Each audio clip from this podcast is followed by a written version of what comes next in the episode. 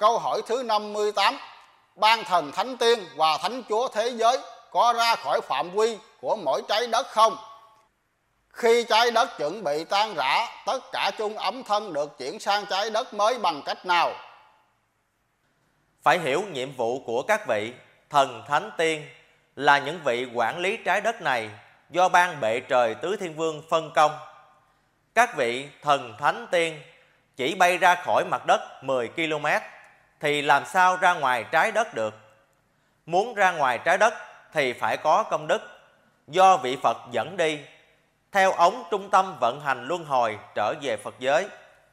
Còn qua các hành tinh khác thì phải do ban bệ trời tứ thiên vương dẫn đi, chớ các vị thần thánh tiên làm sao đi được.